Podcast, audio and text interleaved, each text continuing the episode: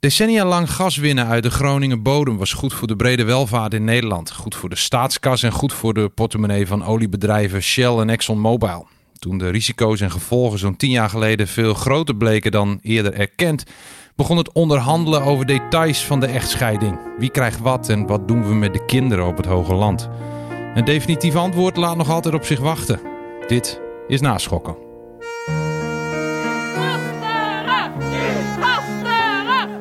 De vermindering van de gaswinning komt echt vlot tot stand. Ze liggen alles aan elkaar vast. Die word je niet goed van. Iedereen heeft er ontzettend lak aan hoe wij ons hier voelen. Het is een fact of life. Ik bied daarvoor namens de regering mijn welgemene excuses aan. Je luistert naar aflevering 7 van de podcast van Dagblad van het Noorden over de parlementaire enquête gaswinning Groningen. Volledig beluisterd en bekeken in Den Haag en hier in Naschokken in een half uurtje geduid door Lianne Levy en Bas van Sluis. Mijn naam is Arnold Bodde. Bas, Lianne, ehm, minder emotie deze week. Hoe is dat met jullie? Lange dagen en weken in de Hofstad nog niet zat? Uh, nee, niet zat. Maar uh, ik merk wel dat, uh, dat we in week 6 zitten en dat we... De, ja, de energie is er, is er wel een beetje uit. Ik begin dubbel te zien, bij wijze van, hè, aan het einde van de, van, van, de, van de dag. En ja, je gaat merken dat je foutjes begint te maken in de tekst. En daar zijn we gelukkig met z'n tweeën. Dus we kunnen elkaar controleren. Uh, de collega's hebben daar ook last van, horen die, die dat ook hebben. Je, je wordt gewoon minder scherp. Het zijn dagen aan verhoren, urenlange verhoren. Ja, dan, ja, dan, dan gaan de randjes er opeens wel, uh, wel af. Die worden wat rafelig. Uh, we hebben Groningers aan het woord gehad over wat deze ellende met mensen doet. We hebben gesproken over de grote klap, de beving bij Huizing in 2012. En daarna de waarschuwingen van staatstoezichthouder SODM. We hebben het gehad over uh, minister Henk Kamp, zijn opvolger Erik Wiebes. Deze week stond volgens mij in het teken van het einde van het decennia lange fantastische huwelijk tussen de Nederlandse staat en oliebedrijven Shell en ExxonMobil. Uh, de gaswinning moest sneller dan gedacht worden teruggeschroefd. En daar wordt nog altijd over onderhandeld. Hebben we wat meer inzicht in die gesprekken gekregen, Lianne? Ja, absoluut. We hebben eigenlijk altijd heel weinig van ExxonMobil gehoord. En nu weten we toch eindelijk een beetje. Ja, nou ja, we wisten het natuurlijk al wel, ze zaten erin voor het geld. Maar dat is gewoon nu heel duidelijk bevestigd. En we hebben ook veel meer te weten leren komen over hoe toch Shell en ExxonMobil er stond, soms anders in stonden. Over de moeilijke onderhandelingen die ze met de overheid hebben gehad. Het kwam toch wel ook deze week weer heel veel naar boven. Is toch wel lekker als je dat, als je dat gewoon ook even hoort. Hè? Dat ze er gewoon eigenlijk gewoon voor het geld zitten. Ja. Um, de week begon met Henk Kamp, diens tweede sessie. Hij werd op maandag verhoord door commissielid Peter Quint. Uh, uh, Peter Quint, Tweede Kamerlid van de SP. Die laat geregeld zijn tanden zien, maar dat het niet makkelijk is om Kamp te verhoren blijkt uit deze korte compilatie. Kan ik me niet herinneren of ik dat overwogen heb. Als ik het overwogen zou hebben, uh, denk ik dat ik dat gezegd zou hebben. Kan ik me niet herinneren. Heb ik geen antwoord op. Ik kan dat niet, uh, niet, niet, volgen dat dat zo is. Staat me niet bij. Maar het kan zijn dat ik dat mondeling heb gedaan. Ik kan dat ook niet ontkennen, omdat nee. ik het niet weet. Ik weet niet, als ik dat nu hoor, want ik, ik wist dat, ik had dat niet. Ik wist dat niet nu meer. Maar ik hoor dat meneer Van der Meijden dat zegt. En meneer yeah. Van der Meijden die verzint zulke dingen niet. Dus ik probeer me dat voor te stellen. Een uh, gesprek over een advies van SODM van mij met uh, de heer Van der Meijden. Waar dan Shell en Exxon bij zitten. Dan vind ik dat geen fraaie setting. Lianne, nou is het misschien wat flauw om uh, Kamp alleen maar zo neer te zetten. Maar uh, schets eens hoe dat verhoor. Volgens mij duurde dat een uur of vier. Hoe verliep dat? Ja, dat verhoor duurde inderdaad heel lang. Het was ja, eigenlijk meer van hetzelfde, vond ik. Meer van wat we al bij het eerste voor van Kamp hebben gezien. Toch heel erg Henk Kamp die zijn eigen plan trekt, die zijn eigen verhaal wil doen. Die zich daarin niet laat sturen, gewoon niet laat sturen. Hij geeft wel antwoord op de vragen, maar soms ook eigenlijk gewoon weer helemaal niet. En dat is toch wel weer ja, wel weer heel typisch. En wat ik ook wel typisch vond, was dat aan het einde van het verhoor, wat inderdaad vier uur duurde, kwam hij toch wel tot een reflectie waarin hij ook wel vond dat dingen anders moesten gaan. En nou, toen kon hij uiteindelijk drie dingen opnoemen die in vijf jaar ministerschap anders hadden gemoeten. En dat op dit dossier, wat zo pijnlijk is en waar zoveel fout is gegaan, dat je dan maar drie dingen opnoemt, dat, dat vond ik erg bijzonder. Wat waren die drie dingen? Nou, het belangrijkste daarvan was dat toen hij na de aardbeving van Huizingen die 14 onderzoeken liet uitvoeren, dat hij toen eigenlijk ook had moeten zeggen dat er niet meer dan 49,5 miljard kub gas gewonnen mocht worden dat jaar. Dat werd uiteindelijk uh, 53,8 miljard. Ja. En wat hij ook zei was dat hij eigenlijk in 2014 had moeten kiezen voor. Um, toen werd er 42,5 miljard gewonnen, maar hij had moeten kiezen voor 40. En het derde ding was zo vaag. Hij zei iets in Dat weet ik eigenlijk niet eens meer wat het derde was. ik, ik weet het ook niet meer. Maar ja, nou ja, het paste wel bij zijn hele verhoor. Van, eh, ik kan me dingen niet meer herinneren. Dit, Dat kunnen wij dit nee. kunnen wij ons niet herinneren. maar die eerste twee waren wel het belangrijkst. En jullie hebben hem na afloop nog gesproken, toch? Ja, dat klopt. Na afloop wou hij heel graag nog even met de pers praten. En dat is eigenlijk wel grappig, want wij waren best wel kritisch ook na het eerste verhoor op die eh, enquêtecommissie. Want we vonden dat ze hem een beetje hadden laten gaan en eh had wel wat scherper gekund. Nou, toen gingen we zelf wat vragen aan kamp stellen en daar kwamen we ook helemaal niet zo goed vanaf. We kregen ook geen antwoord op onze vragen. Dus eh, dat heeft ons wel geleerd dat we misschien... eh, dat het inderdaad niet zo makkelijk is om eh Henk Kamp te ondervragen. Zijn jullie naar hem toegegaan of heeft hij zichzelf aangeboden? Kwam hij naar jullie toe zo van, nou, ik wil nog wel even wat vragen beantwoorden als jullie die hebben? Hij, hij kwam naar ons toe. Want hij zei van ja, eh, ik wil natuurlijk ook contacten met de burgers. En de- dat krijg ik dan via de pers. En eh, ik vind de pers ook heel belangrijk. Het, het was echt hallucinant hoor, dat, dat hele nagesprek. Hij wilde heel graag met ons eh, nababbelen. En eh, wij, wat, eigenlijk wat hij constant vertelde aan ons. Ja, ik, heb mijn, ik zat niet aan de leiband van de olies. En ik heb echt heel hard gewerkt. Weten jullie wel hoe hard ik heb gewerkt? En ja, zoveel dingen zijn er eigenlijk niet goed gegaan. Er zijn ook heel veel dingen goed gegaan. Hè? Eh, eigenlijk niet zo heel veel dingen verkeerd. En ik, ik vroeg hem nog even naar dat, eh, naar dat stukje van eh Liesbeth van Tongeren. Daar kun je je misschien nog wel herinneren, een paar afleveringen geleden. Kamerlid van GroenLinks, ja. Ja, ja, GroenLinks Kamerlid. En die zei van ja, dat Kamp niet vindt dat burgers tegen de staat moeten kunnen procederen. En eh, toen, toen zei hij zoiets van ja, maar dat heb ik nooit zo gezegd. Maar ik wil er ook geen geld voor uittrekken. Ik wil geen subsidie aan burgers geven om te procederen tegen de staat. En toen zei ik van ja, maar meneer Kamp, het was een aangenomen amendement. Dus u moest dat als minister, minister eh, uitvoeren. weet je wat hij zei? Ja, dat weet ik wel. Maar hadden ze mij eh, maar weg moeten sturen van de Tweede Kamer. Nou, dat hebben ze niet gedaan. Nou ja, ik, ik dacht even... ja, nou ja, toen maar. Joost van Roost. Geen vat op te krijgen, die man. Nee, Joost van Roost, daar hebben we het eh, meermaals over gehad. De topman van ExxonMobil die niet voor de enquêtecommissie wil verschijnen. En die ook niet gedwongen kan worden vanwege zijn Belgische nationaliteit. Ehm, een andere Belgische topman van het bedrijf was er wel deze week, Philip Schitterkatten. Hij schetste eerst eens even hoe het oliebedrijf van oudsher de gaswinning bij Slochteren zag. Groningen heeft lange tijd eh, de term kroonjuweel gehad binnen ons bedrijf. En eh, dat, eh, ja, dat is ook, ehm, als je helemaal teruggaat in de geschiedenis, dat is ook heel begrijpelijk. Ehm, wat, wat daarmee is opgestart in Nederland, wat het betekend heeft voor de maatschappij, voor de energievoorziening voor Nederland. En uiteindelijk, ja, met die 90% eh, belasting is het staat eh, toch wel in, staat geweest om, om dat eh, ten bate van de bevolking eh, te gaan inzetten. Of dat altijd ten bate van de regio Groningen was, betwijfel ik. En wij ook. Ehm, en hij kreeg de vraag wat hij ervan vindt dat het Groningen gasveld niet helemaal wordt leeggepompt. Ik zal u een antwoord geven vanuit mijn eh, commercieel stoel. Ehm, dat is heel jammer. Dat is een, ja, ten tijde van het AOH vertegenwoordigde dat al een significante waarde. Eh, ik hoef je niet voor te rekenen dat het vandaag de dag eh, ja, volledig eh, een andere proportie heeft gekregen. Dus dat is, ja, dat is jammer en het is. maar het, het behoort eh, tot de afspraak. Ja, er zit nog veel geld in de grond. Dat is eigenlijk wat deze man zegt. We kunnen het er lang over hebben dat hij er wel was en Van niet. Maar belangrijker, Lianne, wat was zijn verhaal? Nou, hij had eigenlijk, hoe hard zijn verhaal ook was, was het wel een verfrissende, eerlijke boodschap. Want we hebben best wel veel mensen gezien die er de afgelopen weken wel een beetje omheen hebben lopen draaien. En hij gaf gewoon wel eerlijk toe, ja, Exxon zat er gewoon in voor de winstmaximalisatie. Zoveel mogelijk geld winnen. Zoveel mogelijk gas oppompen en zo goed mogelijk verkopen en ja, winst maken. En daar was hij wel heel eerlijk over. Wat hij ook al zei van ja, ik beantwoord vragen gewoon vanuit mijn, eh, mijn commerciële stoel. Dus dat was, ja, hij, hij was daar heel duidelijk over. Je merkte trouwens wel de frustratie bij, bij Philip Schitter-Katten over die oneerlijke verdeling eh, tussen de Nederlandse staat en de olies, over die miljardenwinsten. Hè. En hij zegt ook in 2016, ja, we wilden daar op een gegeven moment van af. Want eh, het volume van, van de gas, het gasveld eh, nam af, de kosten namen toe. Maar het gros van de winst, 90%, dat ging naar de staat. Ja, en, en een kleiner deel van, de, eh, van die winst ging naar ons. En ja, dat, dat begon te schuren. Dat ze, dat ze zich gingen afvragen van ja, hoe, hoe zit dit nou precies? Dus eh, ja, toen wilden ze wel even met het mes tussen Ja. de tanden naar, eh, naar de overheid. Hij noemde dat net ook, die 90% eh, eh, belasting inderdaad. Ja. Ehm, dezelfde dag nog werden twee ambtenaren verhoord, Bas. Wie waren dat? Ehm, eerst was dat eh, Wouter Raap.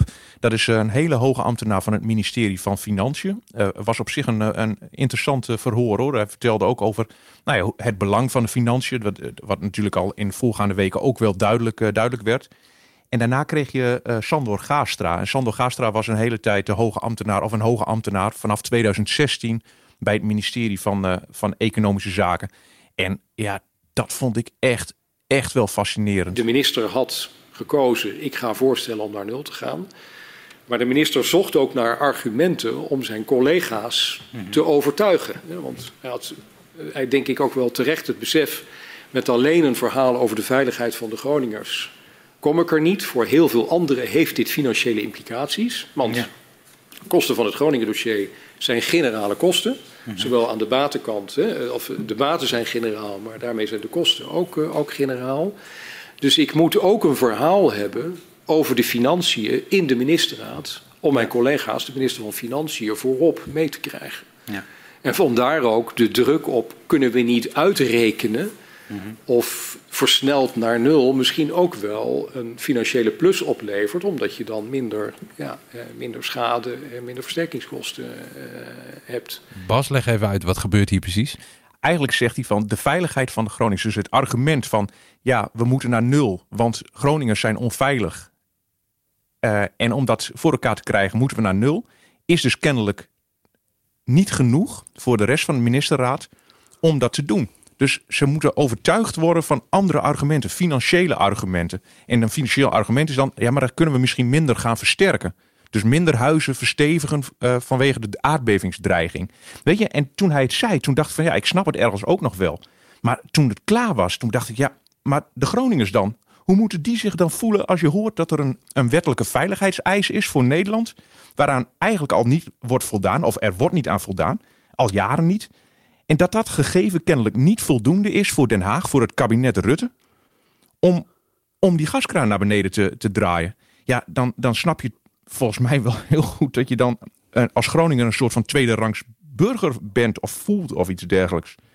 En dat, ja, nou ik, vond dat, ik vond dat wel heel schrijnend eigenlijk. Op donderdag was het de beurt aan eh, onder andere Marja van Loon, president-directeur van Shell Nederland. En zij vertelt hoe ze reageerde op eh, dat besluit van minister Erik Wiebes in maart 2018 om de gaswinning eerder dan verwacht naar nul terug te draaien. Het was denk ik een, wel een verrassing qua tijdstip. Hè? Dus dat het, het kwam wel van, goh, eh, minister Wiebes zegt, eh, we gaan naar nul. Dat is toch wel een heel opmerkelijk besluit. Ehm, maar tegelijkertijd wil ik herhalen dat wij eigenlijk zelf een pad naar nul bij het ministerie als scenario besproken hebben. En ook met, met Wiebes. Dus ik, eh, ja, het was een heel gedenkwaardig moment, denk ik, dat dat besloten werd. En we konden het ook wel begrijpen. Het was ook wel een historisch moment, want waar we daarvoor uitgingen van het gasveld wordt nog leeg geproduceerd en er zit nog voor honderden miljarden aan inkomsten voor de Nederlandse staat in, er zit nog, nog veel energie in, is er toen ook echt een besluit genomen. En nu gaan we ermee stoppen. Dus het, het is ook een, een historisch besluit geweest. Een moedig besluit ook, denk ik. Lianne, eh, Shell legde dus de optie om geen gas meer te winnen al eerder bij de minister op tafel. En dat wisten we nog niet, toch? Nee, dat wisten we nog niet. Het is wel opmerkelijk, want een dag voor het voor van Marjan van Loon was eh, Sander Gaastra van Economische Zaken. En hij zei dat minister Wiebes met zijn eh, ambtenaren dat eh, na de aardbeving eh, in Zeerijp in januari 2018 heeft bedacht. En Marjan van Loon zei dus dat ze het al voor het aantreden van Erik Wiebes met Economische Zaken heeft bedacht. Dus wie heeft het nou als eerste op tafel gelegd? Wie moeten we nou geloven? Nou ja, maandag mag Wiebes het zelf komen vertellen hoe het is gegaan. Maar dit was wel erg opmerkelijk, absoluut. Wat kwam er nog meer aan de orde in haar verhoor? Er kwam eigenlijk best wel veel aan de orde in haar voor. Ook, eh, het ging heel veel over de 403-verklaring van Shell. Dat eh, betekent dat Shell garant staat voor de NAM. Dus op het moment dat de NAM niet meer kan betalen voor de kosten in Groningen, dan gaat de Shell dat doen. Nou, Shell wou die op een gegeven moment, eh, heeft dat zelfs ingetrekt, ingetrokken. Daar kwam heel veel consternatie over. En uiteindelijk heeft Van Loon toen eh, publiekelijk gezegd van nee, wij blijven garant staan voor de NAM. Dat kwam er onder andere uit. En ook, het ging nog over Mark Rutte, dat hij had gezegd dat uh, na de verlaging naar 27 miljard kuub gas, dat hij dacht dat het daarna wel klaar was met de verlaging. Dat had hij tijdens een diner gezegd. En het was een lang verhoor, er kwam heel veel uit. Wat ze ook nog vertelde was dat ze uh, spijt heeft van een, van een brief die ze samen met Joost van Roost in januari 2016 aan Henk Kamp heeft gestuurd. En er was nogal een dwingende brief van Shell en ExxonMobil, waarin Van Loon schreef: Ja, een lagere gaswinning willen we eigenlijk niet. En pas op, Kamp. Uh, want die samenwerking tussen, tussen ons en de overheid, die zet je hiermee op het, op het spel. En daar, was ze, daar had ze echt wel, wel spijt van, vertelde ze, over, de, over de, de toon van de brief. En daar vertelde Henk Kamp maandag nog over dat hij zich die brief nog wel, uh, wel kon herinneren, zeg maar. die heb ik voor kennisgeving aangenomen, zei hij. Oké, wat ook nog wel heel belangrijk was uh, van het voor van Marjan van Loon, is dat er weer duidelijk naar voren kwam hoe graag eigenlijk Shell weer met de overheid om tafel wil. Want Shell vindt eigenlijk dat de afspraken die in 2018 zijn gemaakt, die gelden nu niet meer voor hun. Want de situatie is natuurlijk veranderd, dat weten we allemaal. De gasmarkt is veranderd en Shell wil gewoon nieuwe, duidelijke afspraken met de overheid. En dat had ik ook wel een beetje het idee dat Marjan van daarvoor hoor, ook wel voor een deel uh, dat ze dat inzetten om haar dringende oproep aan de overheid te maken. Dat vond ik toch wel heel erg opmerkelijk. Vandaag, vrijdag moet ik zeggen, zat er nog een topman van ExxonMobil, uh, Rolf de Jong. Hij reageerde op een kwestie die nog altijd speelt. De rechtszaak die de Groningen Bodembeweging in 2015 aanspande tegen de NAM. En met name het feit dat het gerechtshof in Leeuwarden in 2017 besloot dat de NAM ook daadwerkelijk vervolgd zou mogen worden. Hij zei dit. Dat was een, uh, een chockerende mededeling. Het was mede aanleiding voor mij om te zeggen dat uh, tegen mijn hoogste baas wij moeten, wij moeten praten met de regering. Uh, want dit, dit, dit, zo kan het niet verder. En dat was de heer Darren Woods? Klopt. En, daar, en naar aanleiding daarvan is er ook een, een gesprek gekomen tussen de meneer Woods, meneer Van Beurden en uh, minister-president Rutte. Bas, waar ging zijn verhoor over? Nou ja, uh, hierover natuurlijk. Uh, want de olies wilden een, uh, een winningsplicht naar aanleiding van die, uh, van die strafzaak. Want het Openbaar Ministerie had de opdracht gekregen. Kijken of de NAM en de leidinggevende van de NAM niet strafrechtelijk vervolgd kunnen worden.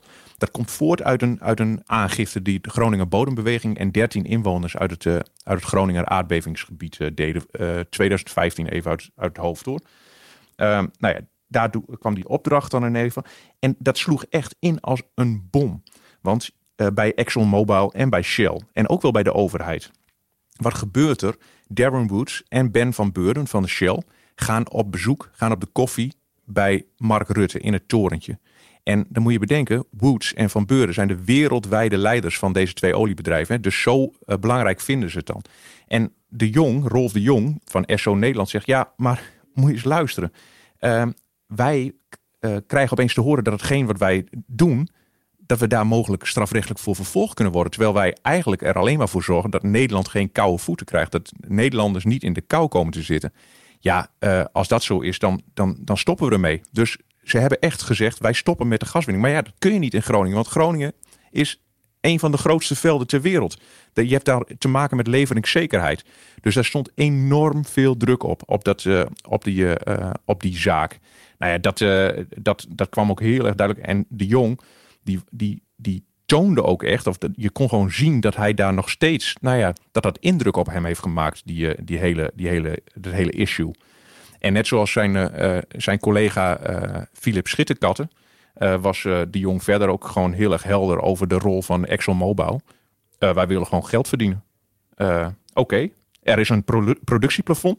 Maar dan willen wij daar wel zoveel mogelijk tegenaan zitten. Ik bedoel, daar draaiden ze op geen enkele wijze omheen. Die uh, kwestie, uh, die rechtszaak, uh, in 2015 aangespannen door de Groningen Bodembeweging, dat speelt ook nog steeds, toch? Ja, dat, dat speelt nog wel. daar is dit jaar is daar, een, is daar een, een uitspraak over gedaan. En het grootste deel van de mensen die aangifte hebben gedaan, daarvan zegt het Hof, nou daar kunnen we niet zoveel mee. Wij zien niet dat jullie levensgevaar te duchten hebben. Er is alleen één persoon en zijn vrouw, een man en een vrouw, en die, uh, we weten wel uh, om wie het gaat, maar die, die, zij moeten nog aantonen van, goh, of daar wordt nog extra onderzocht. Hebben zij levensgevaar te duchten? En wat doet de Groningen Bodembeweging op dit moment? Dat laat, lieten ze vandaag ook nog maar extra weten naar aanleiding van die uitspraken van Rolf Jong. Zij zijn op zoek naar andere Groningers die hun zaak naar voren willen brengen. Van ja, hoe, hoe, hoe gevaarlijk woon jij eigenlijk in je huis? Want zij willen natuurlijk een sterke zaak. Want zij vinden dat dit echt, echt eh, tot op de bodem uitgezocht moet, eh, moet worden. Dus eh, dit krijgt nou nog meer dan een staart, denk ik. Commissaris van de Koning René Paas was de laatste deze week. Lianne, wat was zijn verhaal? Zijn verhaal ging eigenlijk vooral over hoe moeilijk het is tussen de provincie en het Rijk. Tenminste, dat heb ik eruit gehaald over de stroeve onderhandelingen.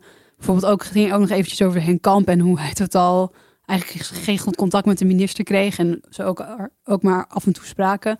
Het ging ook wel eh, een groot gedeelte, zeker aan het eind, over de 10.000 euro subsidie in Groningen.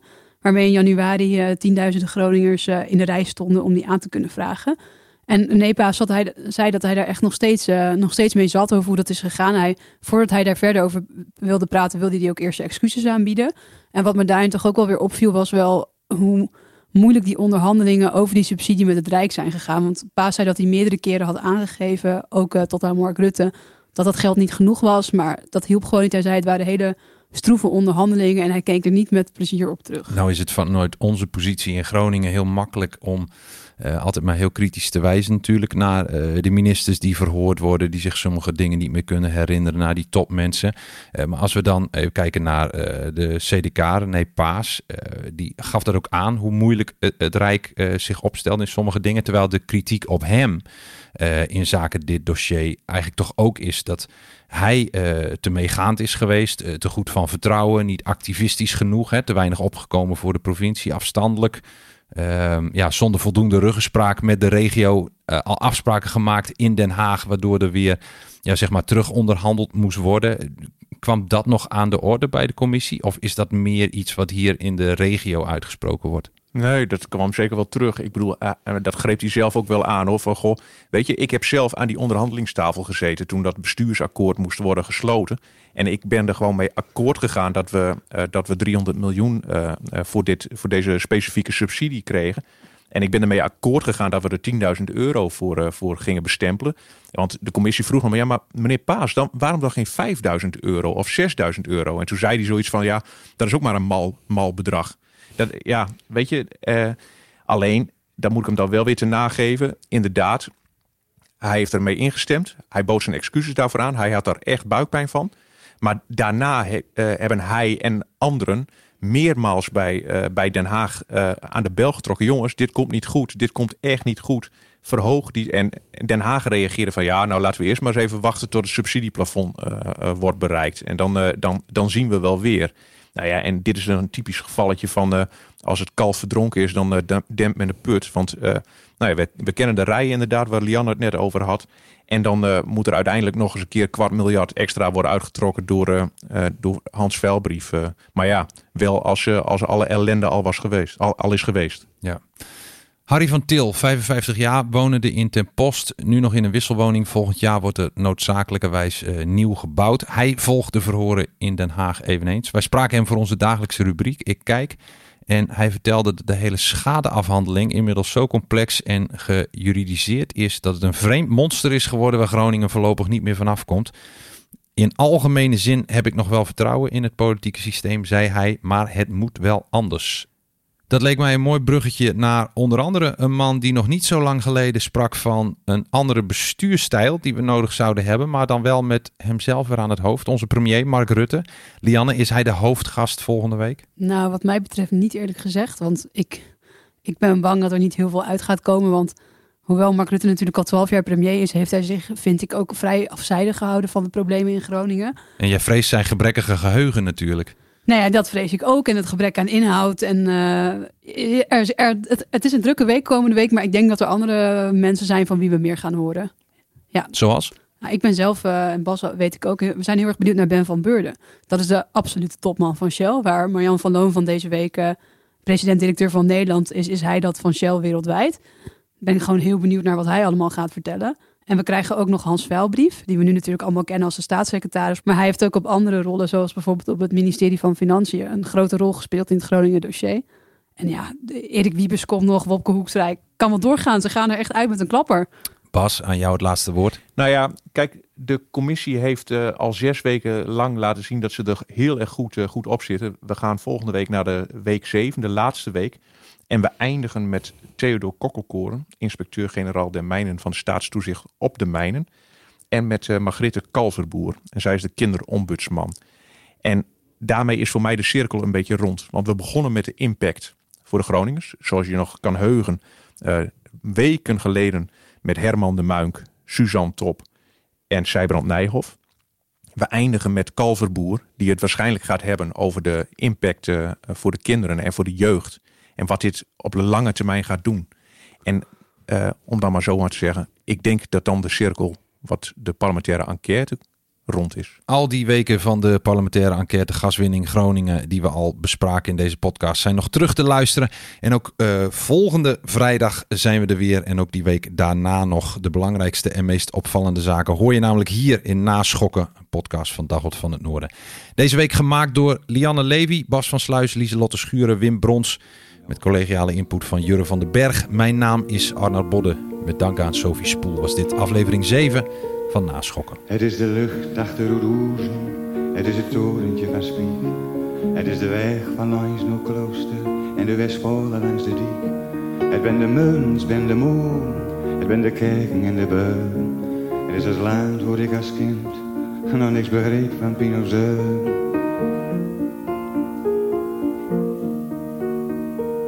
Het ben de muns, het ben de beun. Het is een doevertillende stroot, het is een oude bakkerij. Ik ben de grote boomplotsen van waar we mosket zo naar mij. Het is de waait, het is de hoven, het is het koolzoot in de blauw. Het is de horizon bironen, vlak noorden dunne bui. Dat is Milaans, Minogelaan.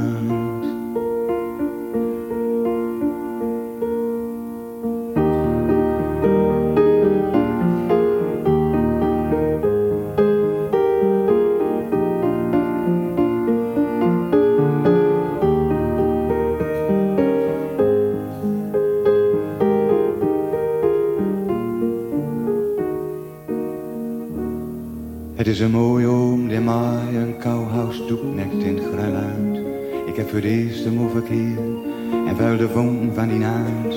De wilde plan die ik had, komt zeker niks meer van terecht. Totdat de nacht van het hoge land een donker kleid over ons legt.